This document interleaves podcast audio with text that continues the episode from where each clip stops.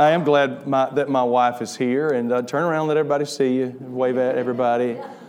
Ain't she pretty? Amen. Praise God. And uh, gosh, we walked in, and there was this gift basket in the office. And, and thank y'all for being so good to us. I'm thinking Pastor Chad needs to be gone more often if we're, we're going to get that. But no, listen, how many of you love your pastor? Amen. I'm going to tell you, don't you love him? Amen. Praise God. And we're going to keep praying for him and uh, his family and uh, Brother Donald, that God will just touch his body and heal him. And uh, before I get started this morning, I want you, if you can, uh, I want to tell you about something. We've got some new T-shirts that are available uh, that our ministry is putting out. And this helps, uh, as Peggy likes to say, this goes to feed the children. Um Our four children, uh, just to be specific, that are in college now. Uh, so actually this helps raise money for that, and, and, and it helps further our ministry. And if you're interested in any of these, uh, they're twenty dollars a piece. And I think if they're double X and over, it's it's twenty-two. And uh, uh, Sister, um, oh, where's she at? The, yes, Sister Jane, she'll be in the back if you're interested in that. And uh, we sure appreciate all of your love and support and everything that you do for us. So uh, that's that. That is that. And I want you to take your Bibles, if you would, please, and let's stand up one more time, and let's honor God's Word, and let's go to Psalm chapter twenty-three, okay?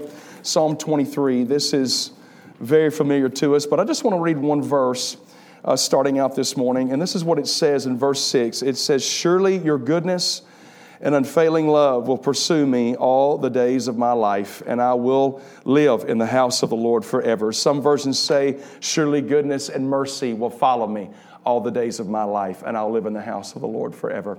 Let's pray. Father, thank you this morning for your word. And I pray one more time, God, you'll move flesh and move Darren out of the way.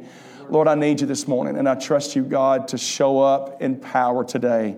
God, I thank you for speaking this word through me the way only that you can. And we thank you for all that you're going to do. And we say again, your kingdom come, your will be done in this room like it is in heaven. And we thank you that it's accomplished. And we thank you that at the cross you said, "It is finished." We believe that today in the grace of God. Every need, every trial, every fight, every struggle, it's finished. In Jesus' name, we give you all the praise right now. And everybody says together, amen. Amen. Amen. You can be seated. David makes a pretty bold statement here, don't you think? Surely goodness and mercy will follow me, will chase me, will uh, pursue me, will tackle me, if you will, all the days of my life. Uh, that, that's a pretty bold statement, and he's very confident in that, isn't he? Surely it will. Why is he so confident? Why is he so sure that goodness and mercy are going to follow him all the days of his life? I believe the reason why is because of what he declared in the previous five verses. And if you look at it, look at what he's saying. The Lord is my shepherd. I'm not going to be in want. He makes me rest in green meadows. He leads me beside peaceful streams. He renews my strength. He guides me along right paths. Even when I walk through the darkest valley, I won't be afraid because you are close beside me. Your rod and staff, they comfort me. You prepare a feast for me in the presence of my enemies. You honor me by anointing my head with oil. My cup overflows with blessings. In other words, what he's doing here is he is saying, I believe everything about you that you say you are. I trust you, I believe you, and everything that you said you would do, you're going to do. That's why I know goodness and mercy is going to follow me and chase me and pursue me. How many of you know this morning that we are not fighting for victory? We are fighting from victory. Wow. Let me say that again. We're not fighting for victory. We're fighting from victory. When Jesus said it is finished on the cross, it is finished. Uh, we don't we don't work and we don't have to uh, to try to do a lot of good things and try to accomplish a lot of great things for God to look down and bless us. And, and then, you know, maybe then, you know, if we do a lot of good things and God will show us favor. No, it's the opposite. God has already given us favor. God has already given us His righteousness. God has already given us His love. And out of that, we want to do good works. We want to exercise our faith. And you know, the word for faith there, when it talks about in James chapter two, verse seventeen, when it says faith without works is dead, again, it's not, it's not, well, I got to do all these good works and then I'll produce a faith. No, it's because we trusted in what He did at the cross. Out of that comes good works. We want to do the good deeds that God set in front of us to do. That word faith actually means a persuasion. In other words, I'll say it like this. We can say what we believe, we can think what we believe, but we will live and act on what we really believe. Now, I love kids. How many of you love kids this morning? Uh, you've got a wonderful kids ministry over there, and, and this church loves kids. Uh, we raised four kids together, and, and we came out, uh, thank God, unscathed, unscathed, unscathed, unscathed. You know, maybe you understand what I'm talking about. But, you know, kids, they are just who they are. What you see is what you get. And if you don't want something repeated, you better not say it in front of them. Amen? Uh, there was not long ago, there were some kids that wrote uh, one-sentence letters to their pastors, just to give you an idea of what I'm talking about, how just kids are, what you see is what you get. Here's, here's a few of them. Dear Pastor, I know God loves everybody, but he never met my sister. Yours sincerely, Arnold. Here's another one. Uh, Dear Pastor, my mother is very religious. She goes to play bingo at church every week, even if she has a cold. Yours truly, Annette. Dear Pastor, I would love to go to heaven someday because I know my brother won't be there, Stephen. And here's the best one. Uh, Dear Pastor, I liked your sermon on Sunday, especially when it was finished, Ralph. I mean, what you see is what you get. Uh, a lot of you saw, maybe saw on Facebook, our oldest son, Tanner, he just uh, went through uh, his white coat ceremony going into pharmacy school at Auburn University. And yeah, that's a huge ordeal, big deal. Uh, he starts tomorrow. Uh, and we can't believe that so many years have already passed. But uh, I, I remember back when he was just a kid. Uh, I used to play this game with him when he was learning about how to, uh, learning the parts of the face. Uh, I would often get with him. And, and a, lot, a lot of you know, some of you are, uh, I've been around long enough, uh, at least I, I think I was. Some of you remember when I used to wear a hairpiece. I mean, you guys remember those days. Some of you do. Maybe you don't. Thank goodness you don't. But back in the day when I was a youth pastor, I used to wear this hairpiece. And it was pretty cool. I mean, it was it was one of those that you kind of cut to your existing hair, because if I didn't wear it, I looked like Dumbo. I'd had all this hair growing out the side. And you combed it in, and it looked very natural. But whenever I didn't wear it, I would take it off. I'd put it in a shoebox and put it up in the closet, you know. And uh, Tanner, you know, we were learning the parts of the face. And uh, this is a little game we would play. I'd get down and I'd say, okay, Tanner, I'd say, uh, where's Daddy's eyes? And he'd point right here. Where's Daddy's ears? And he'd point right here. Where's Daddy's nose? And he would point right here. And then I said, where's Daddy's hair? And he pointed to the closet. I'm not kidding you. He did that. So what you see is what you get with kids. They're simple, right to the point. You know, Jesus loved kids. And the Bible talks about in Matthew chapter eighteen, verse three, Jesus actually said this about children. He said, unless you turn from your sins and become like little children, you will never get into the kingdom of God. Uh, now notice what he's saying here. That word, when he says, unless you become, it's actually the Greek word where it means unless you have a sharp twist in your thinking. In other words, if unless you begin to just accept like a kid accepts, and believe like a kid will believe. I mean, whenever you tell a child that trusts you that something is true, they're going to take it face value. They're not going to argue about it. They're not going to try to figure it out. They're just going to say, Mommy said it's true, it's true. Dad says it's true, it's true. Jesus was saying, unless you've got a faith like that and just believe who I say you are and trust that this is the way you have a relationship with me, you can't even get into the kingdom of heaven. See, kids have a simple trust. They've got a real faith. And see, the reason that they have that kind of a real faith is it's born out of an intimacy. You see, the reason that our kids still trust us today is because when they were little, we spent time in their face. You know what I'm talking about? We spent time with them. Uh, they will run to us when they wouldn't run to somebody else because they knew our voice. I could be in the deep end of a pool and say, okay, jump. And they would run to me because they would trust me. But if somebody else did it, they wouldn't do that because there was no intimacy there. There was no faith there. How many of you know what I'm talking about? And so we, the more we got in the floor and rolled with them, the more we played games with them, the more we read to them, the more they trusted what we said. And out of that trust, an affection was born. More love was born. You know how it is, parents. Your kid comes out of Sunday school or they come home from elementary school and they're waving that picture and they run up to you and they give it to you. And what is it? It's a picture that's got all the crayon scribbles on it. It's outside the lines. It's not a Picasso by any means. It's not a Rembrandt. It looks like scribbles to the rest of the world, but to you, it's precious.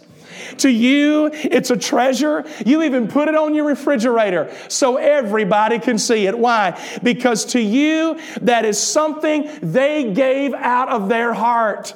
And that's exactly what they were doing. I want to give Dad, I want to give Mom something out of my heart. I want to give them my very best. Again, it looks like a bunch of scribbles to everybody else, but to you and me, it's precious.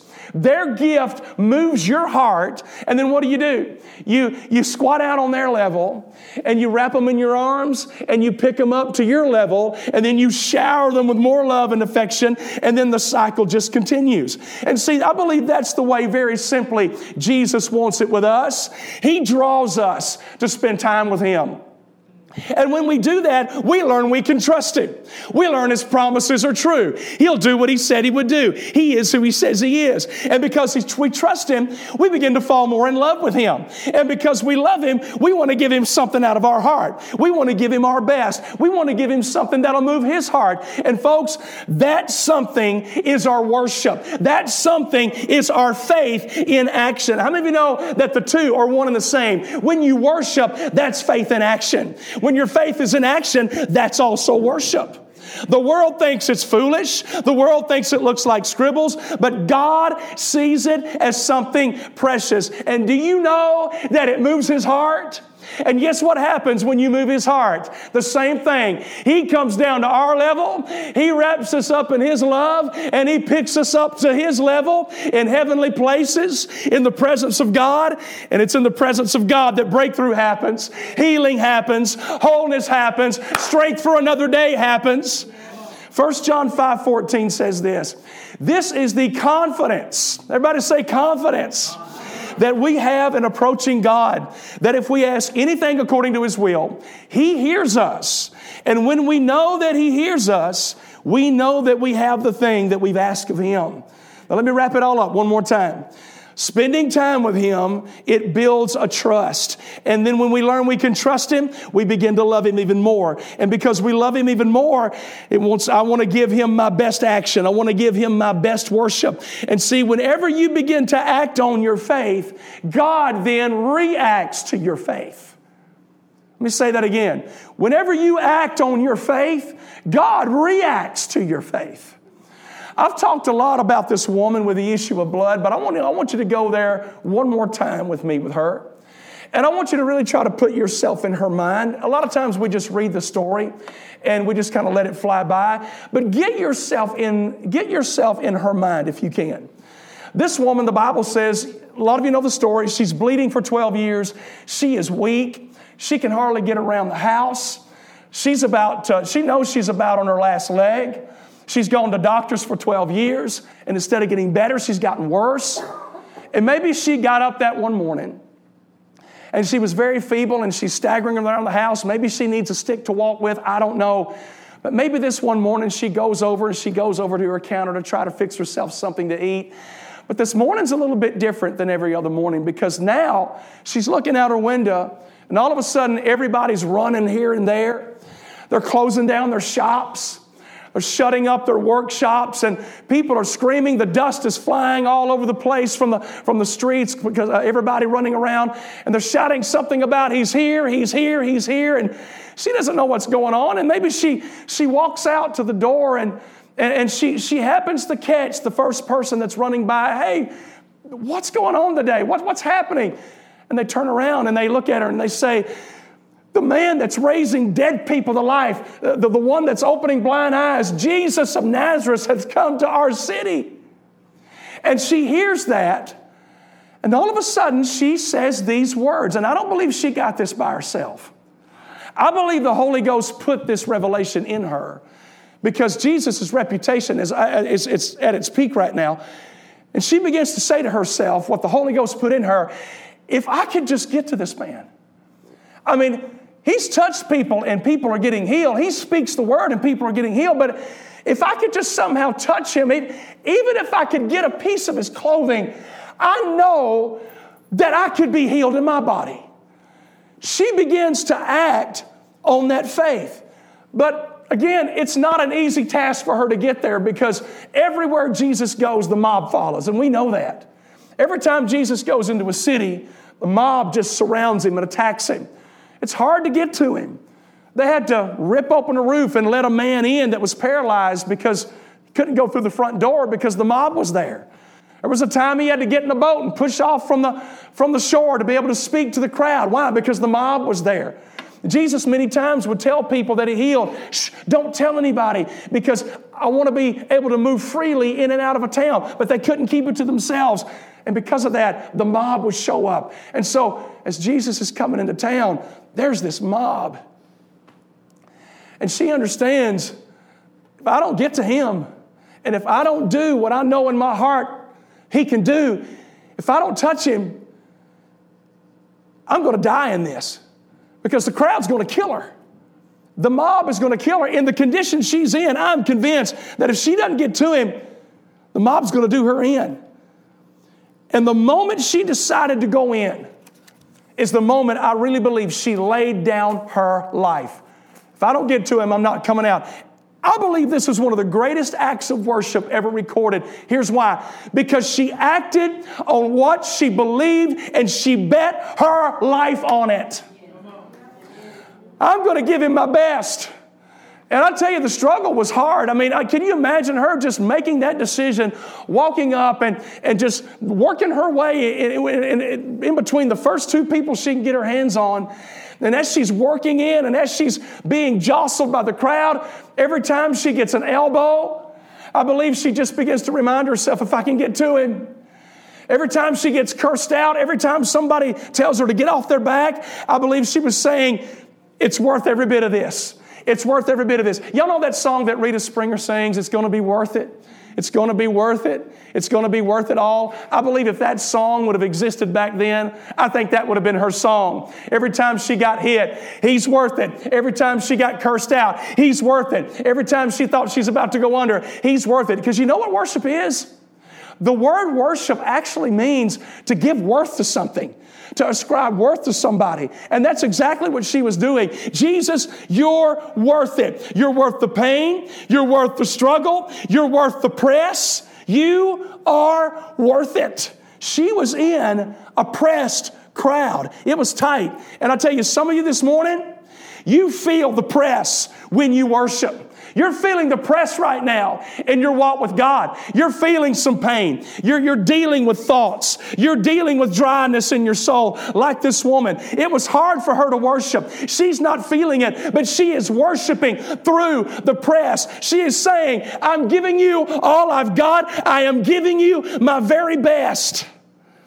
And maybe, I don't know how long she was in that crowd. Maybe it was thirty minutes. Maybe it was an hour. Maybe it was a couple. I don't know. But maybe she's starting to fade. Maybe she's starting to black out. Maybe she's starting to get dizzy. And she can see his back. And she's trying her best just to reach out and get this man. And right as she's starting to tunnel out, one more last lunge. And when she does, her fingers are able just to brush a piece of his clothing. And when she does, bam, something happens in her. You know, I believe this. If she could have walked up and touched his face, I believe she'd have done that, if that's the best she could have done.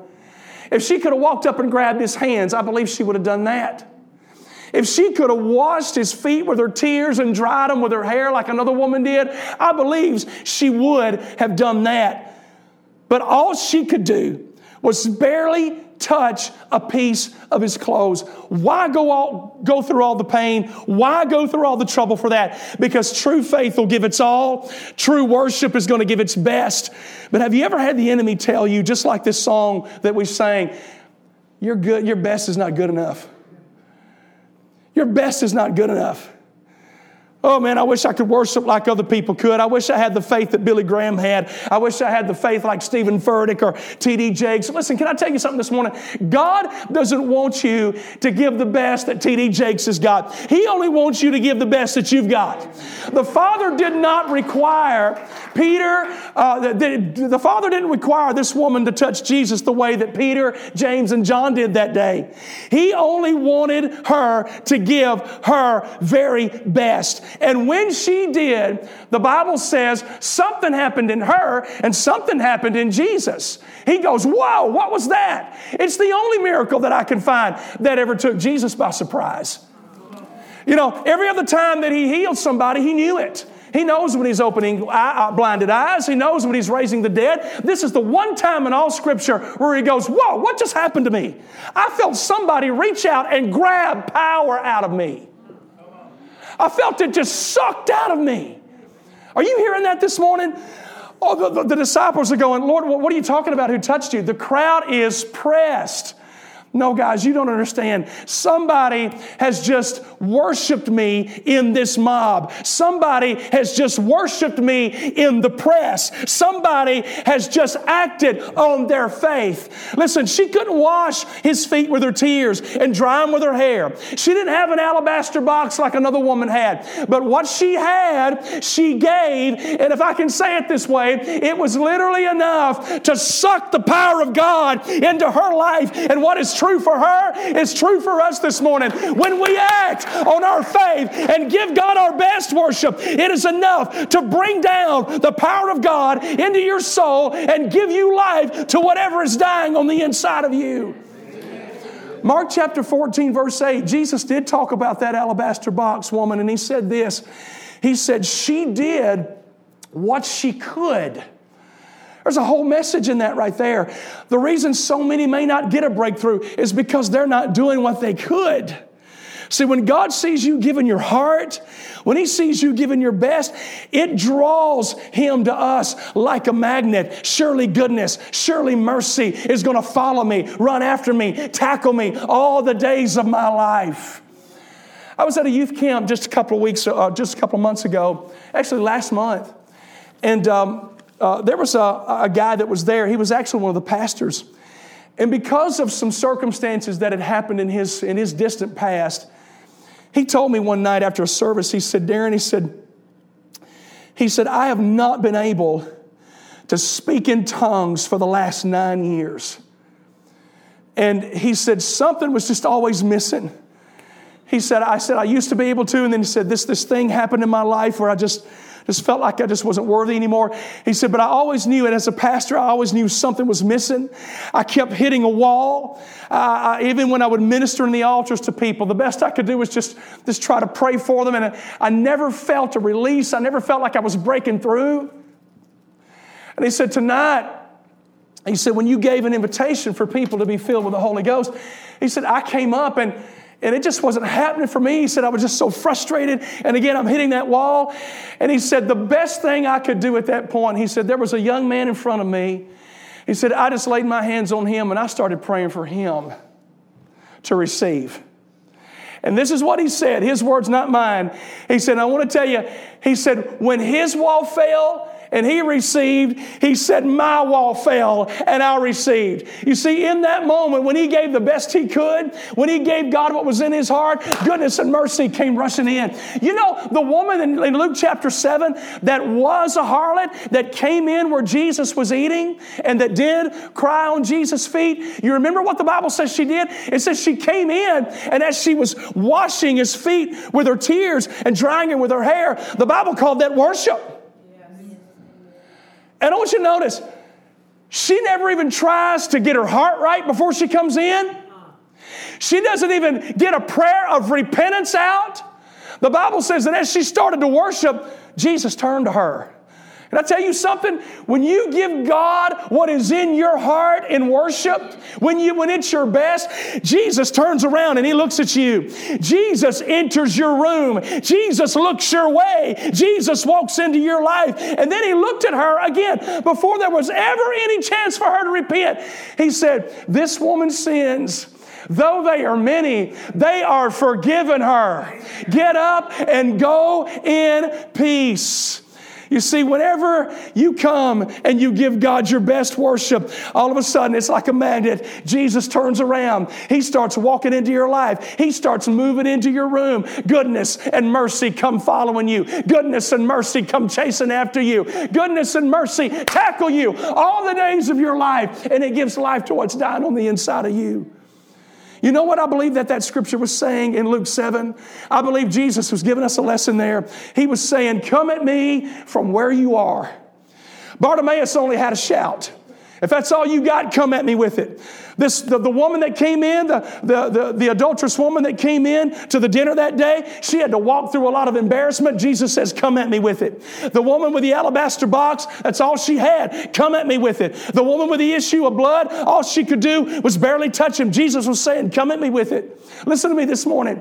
If your best this morning is a shout, God's saying, come at me with it. If your best is just a cry, a tear, God's saying, come at me with it. If your best is a groan, God is saying, come at me with it. If all you can do is sigh, then come at me with it. If all you can do is dance, come at me with it. Come at me through the embarrassment. Come at me through the press. Come at me through the pain. Come at me with it, God says. Listen, you might not be able to sing.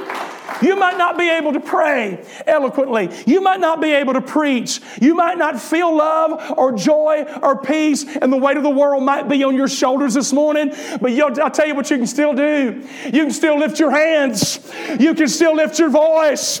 You can still speak in the Holy Ghost if you want to. Some of you can even dance if you want to. You can give God the best you've got right now, and your best brings down the power of God. Goodness and mercy will come running, follow you, chase you, tackle you, and give life to what's dying on the inside of you. Let's not ever say we have nothing to give God. Oh, yeah, we do. We can always give him what's in our heart.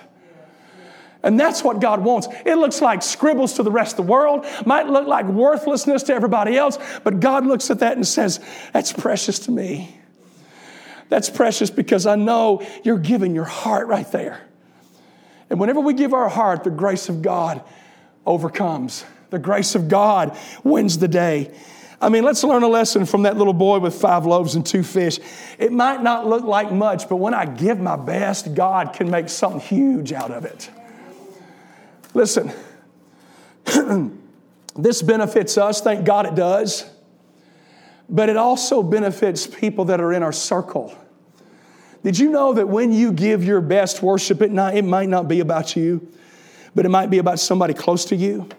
Because the Bible says this, where the Spirit of the Lord is, there is freedom. And whenever the freedom of God comes into a place, I don't believe it just comes on one person. I believe it just splashes over, over on other people that are with us. Now, I'm not saying that all your problems are going to vanish in one day. Look, I'm not saying that. But what I am saying is this. The Bible gives us a promise. It says, don't worry, but pray. Thank God for what he's already done. Tell God what you need. And then the peace of God whew, that surpasses all human understanding will keep your heart and your mind as you trust in him. You see, it's, it's, it's a spiritual law. It's like whenever there's true worship coming out of a person, whenever there's raw, real worship coming out of a person, whether it's a groan or whether it's a sigh or whether it's a tear, it's like the mercy of God goes, all right, I see that. I feel that. I'm coming. I'm coming. I'm coming. It chases you, tackles you, gets all over you. I'll give an example. I, I'll never forget one time. I was about nineteen. I was going to Faith uh, Tabernacle. I don't know what was what was going on with me that day, but I, I walked in with... with uh, some kind of mood. I was just one of those moods. I didn't feel like doing nothing. I didn't feel like worshiping. I didn't feel like anything. I just walked in, and when worship started, I was doing this number.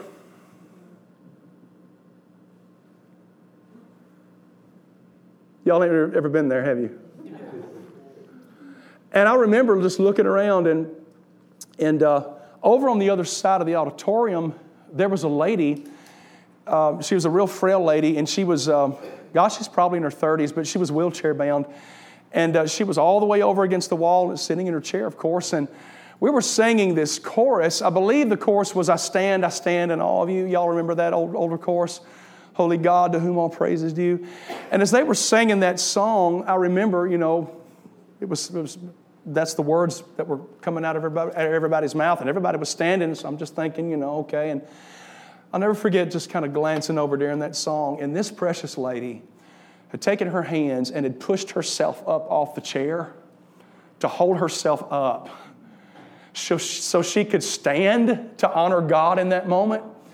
And she had no idea. How many of you know that that's a person giving their best? Yes. That's a person giving out of their heart. And she had no idea. I believe that what she was doing was blessing her. And I believe that God got all over her because her face was just glowing.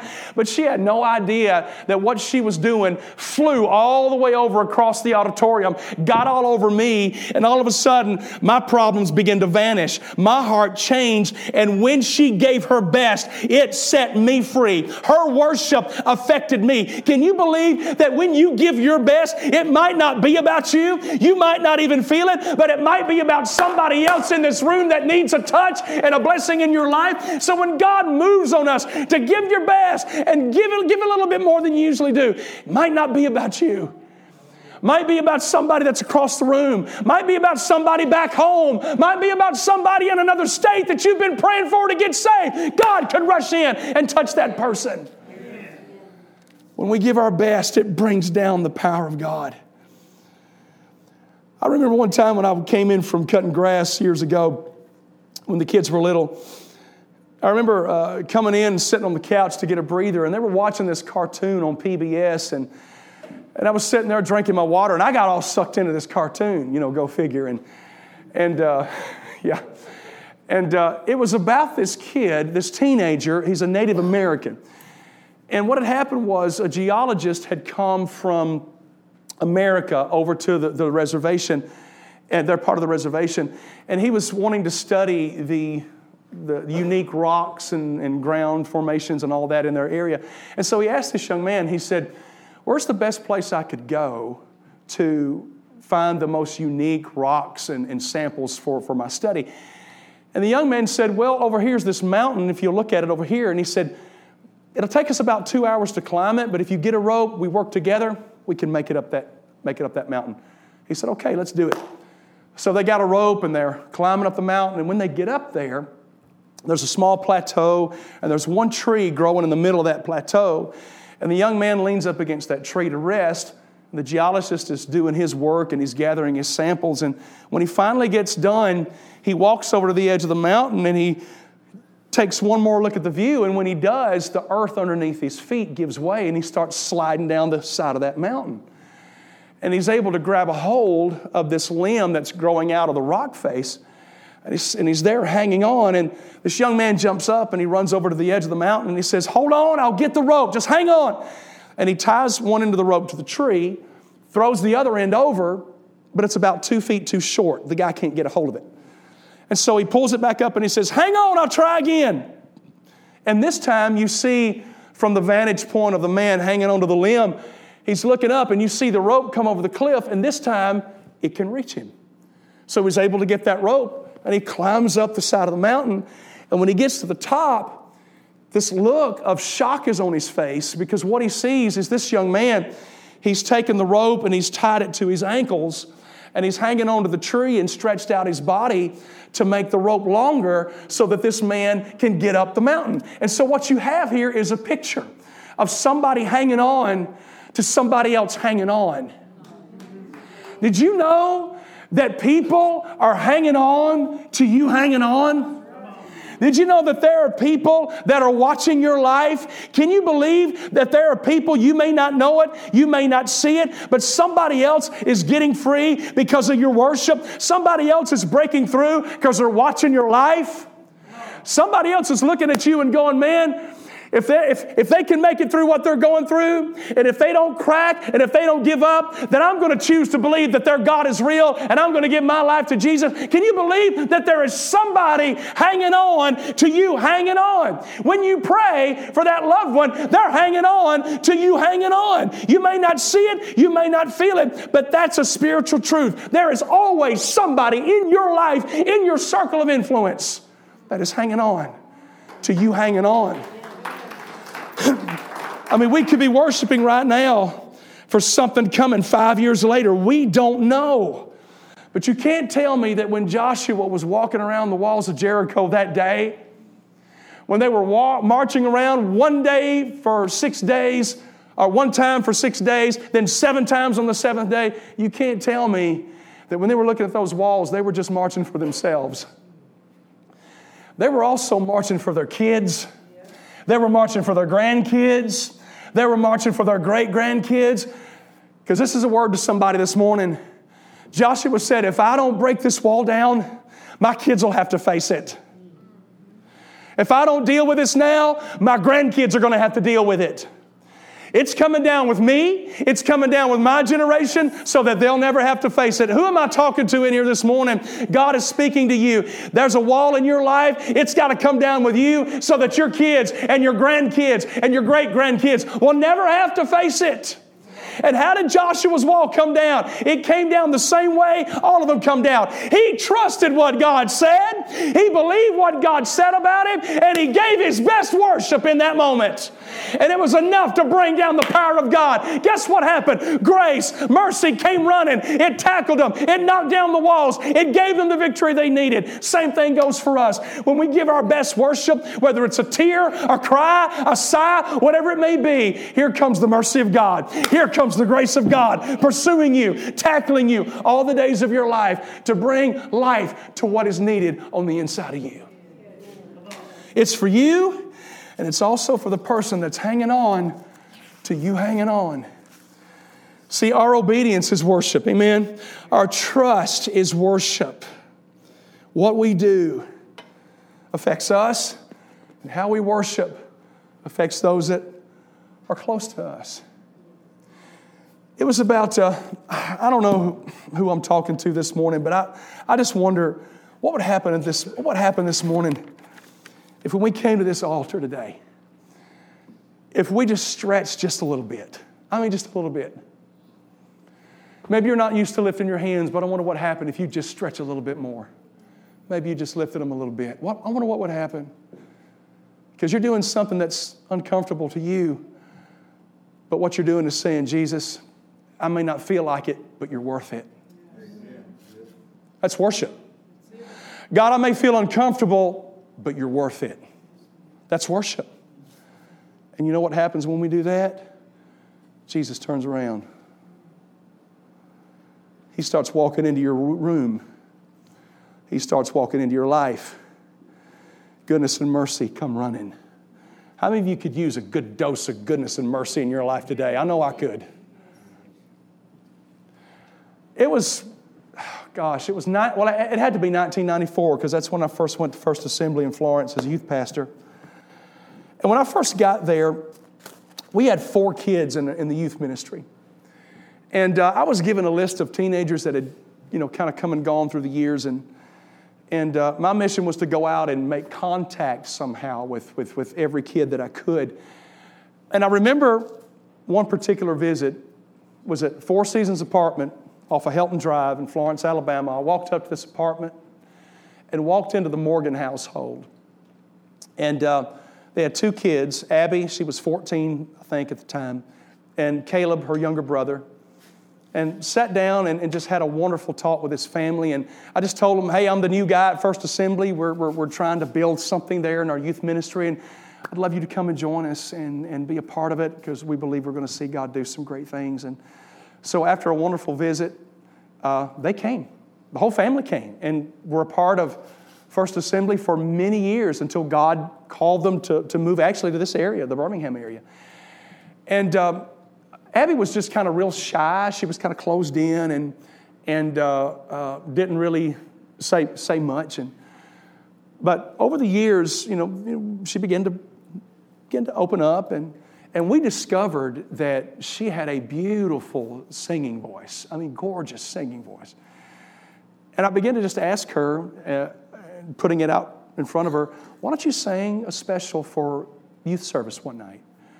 Oh, I don't know if I need to do that. I, I, that's kind of scary. Well, that took some doing, but over the course of time, she got up the, the nerve, got up the courage, and she sang this special, and, and, and it was beautiful. Everybody was just awed, wild, blessed at the gift of God that she had. And so that really built her confidence. And so she began to grow in that. And she began to move up to the big sanctuary, started singing specials there, began to be on the worship team, began to develop her gift. And now today she's married. She's got a couple of kids. She's still leading worship. And but back when she was, I guess, nineteen, she was in just in full full force in, in, in, in her gift. She was alone in the apartment. Mom and Dad and everybody had gone to their jobs for the day. she was in the bathroom getting ready for the day. And a lot of times what would happen is the Lord would just move on her to sing, either in the car or in the bathroom or whatever she was doing at the time. And she'd just worship. That's just the way she was. She's a worshiper. You know how it hits you sometimes. You're driving down the road. You just a song pops in your head. You just start worshiping. It's so important we do that. A lot of times we just kind of take that for granted. Well, she's in there, and she's getting ready, and she's spraying her hairspray, and all of a sudden she just starts belting out, "Amazing grace, how sweet the sound that saved a wretch like me. I once was lost, but now I'm found." Just starts belting it out. "Was blind, but now I see." And she's singing that whole hymn and worshiping. And it's blessing her. God's coming into that room, and she's getting a blessing out of that. Goes on about her day. No big deal, right? I don't know how long it was. I don't know if it was weeks or months, but it was sometime after that. She walked out of her apartment one day, and when she opened the doors, something caught her eye. It was a little white envelope that was, somebody dropped it right there in front of the door. She picked it up, and she opened it, and inside was this letter. I want to read it to you this morning. It says, "Dear ma'am, you don't know me, but we used to share the same bathroom wall. I lived behind you, and I never heard an audible sound through the wall until one particular day. And that moment will stay with me for a long time. It is one of the reasons I'm here to write this letter. You see, I was going through a bad depression. On more than one occasion, I cut myself with the intention of killing myself, and the more I wanted to do it, the more it became clear that something was holding me back. One day, while I was in my bathroom, I realized that was an important step I needed to take. That day, I heard you through the wall singing, 'Amazing Grace.' I'd gotten away from church since I'd moved away for college, but at that moment, I realized I was lost. I truly believe it was divine intervention that I heard you that day. This may sound stupid, but I can't thank you enough. You are one of my angels."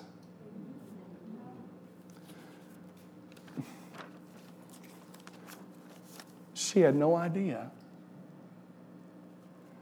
that while she's getting ready in her bathroom, God moves on her just to worship. How many times have we just maybe push that aside or take that for granted? She had no idea that on the other side of that wall, she didn't see it, she didn't know it, but her worship that was blessing her and just giving her a good day was the same worship that was ripping off demons of suicide. It was breaking off chains of depression. It was reaching into the pit of hell to bring somebody out of the grip of the enemy. Her best in that moment got all over somebody else, and it affected her. Don't tell me that your worship and your best doesn't affect things. You know what happened in that moment? She gave her best. Goodness and mercy came running. Goodness and mercy came running. The grace of God came running, got all over Abby, then broke through a wall and got all over the person on the other side of that wall. I wonder what would happen if we just took a few moments this morning and just said, I don't really care how I feel. It doesn't matter if I don't want to or not.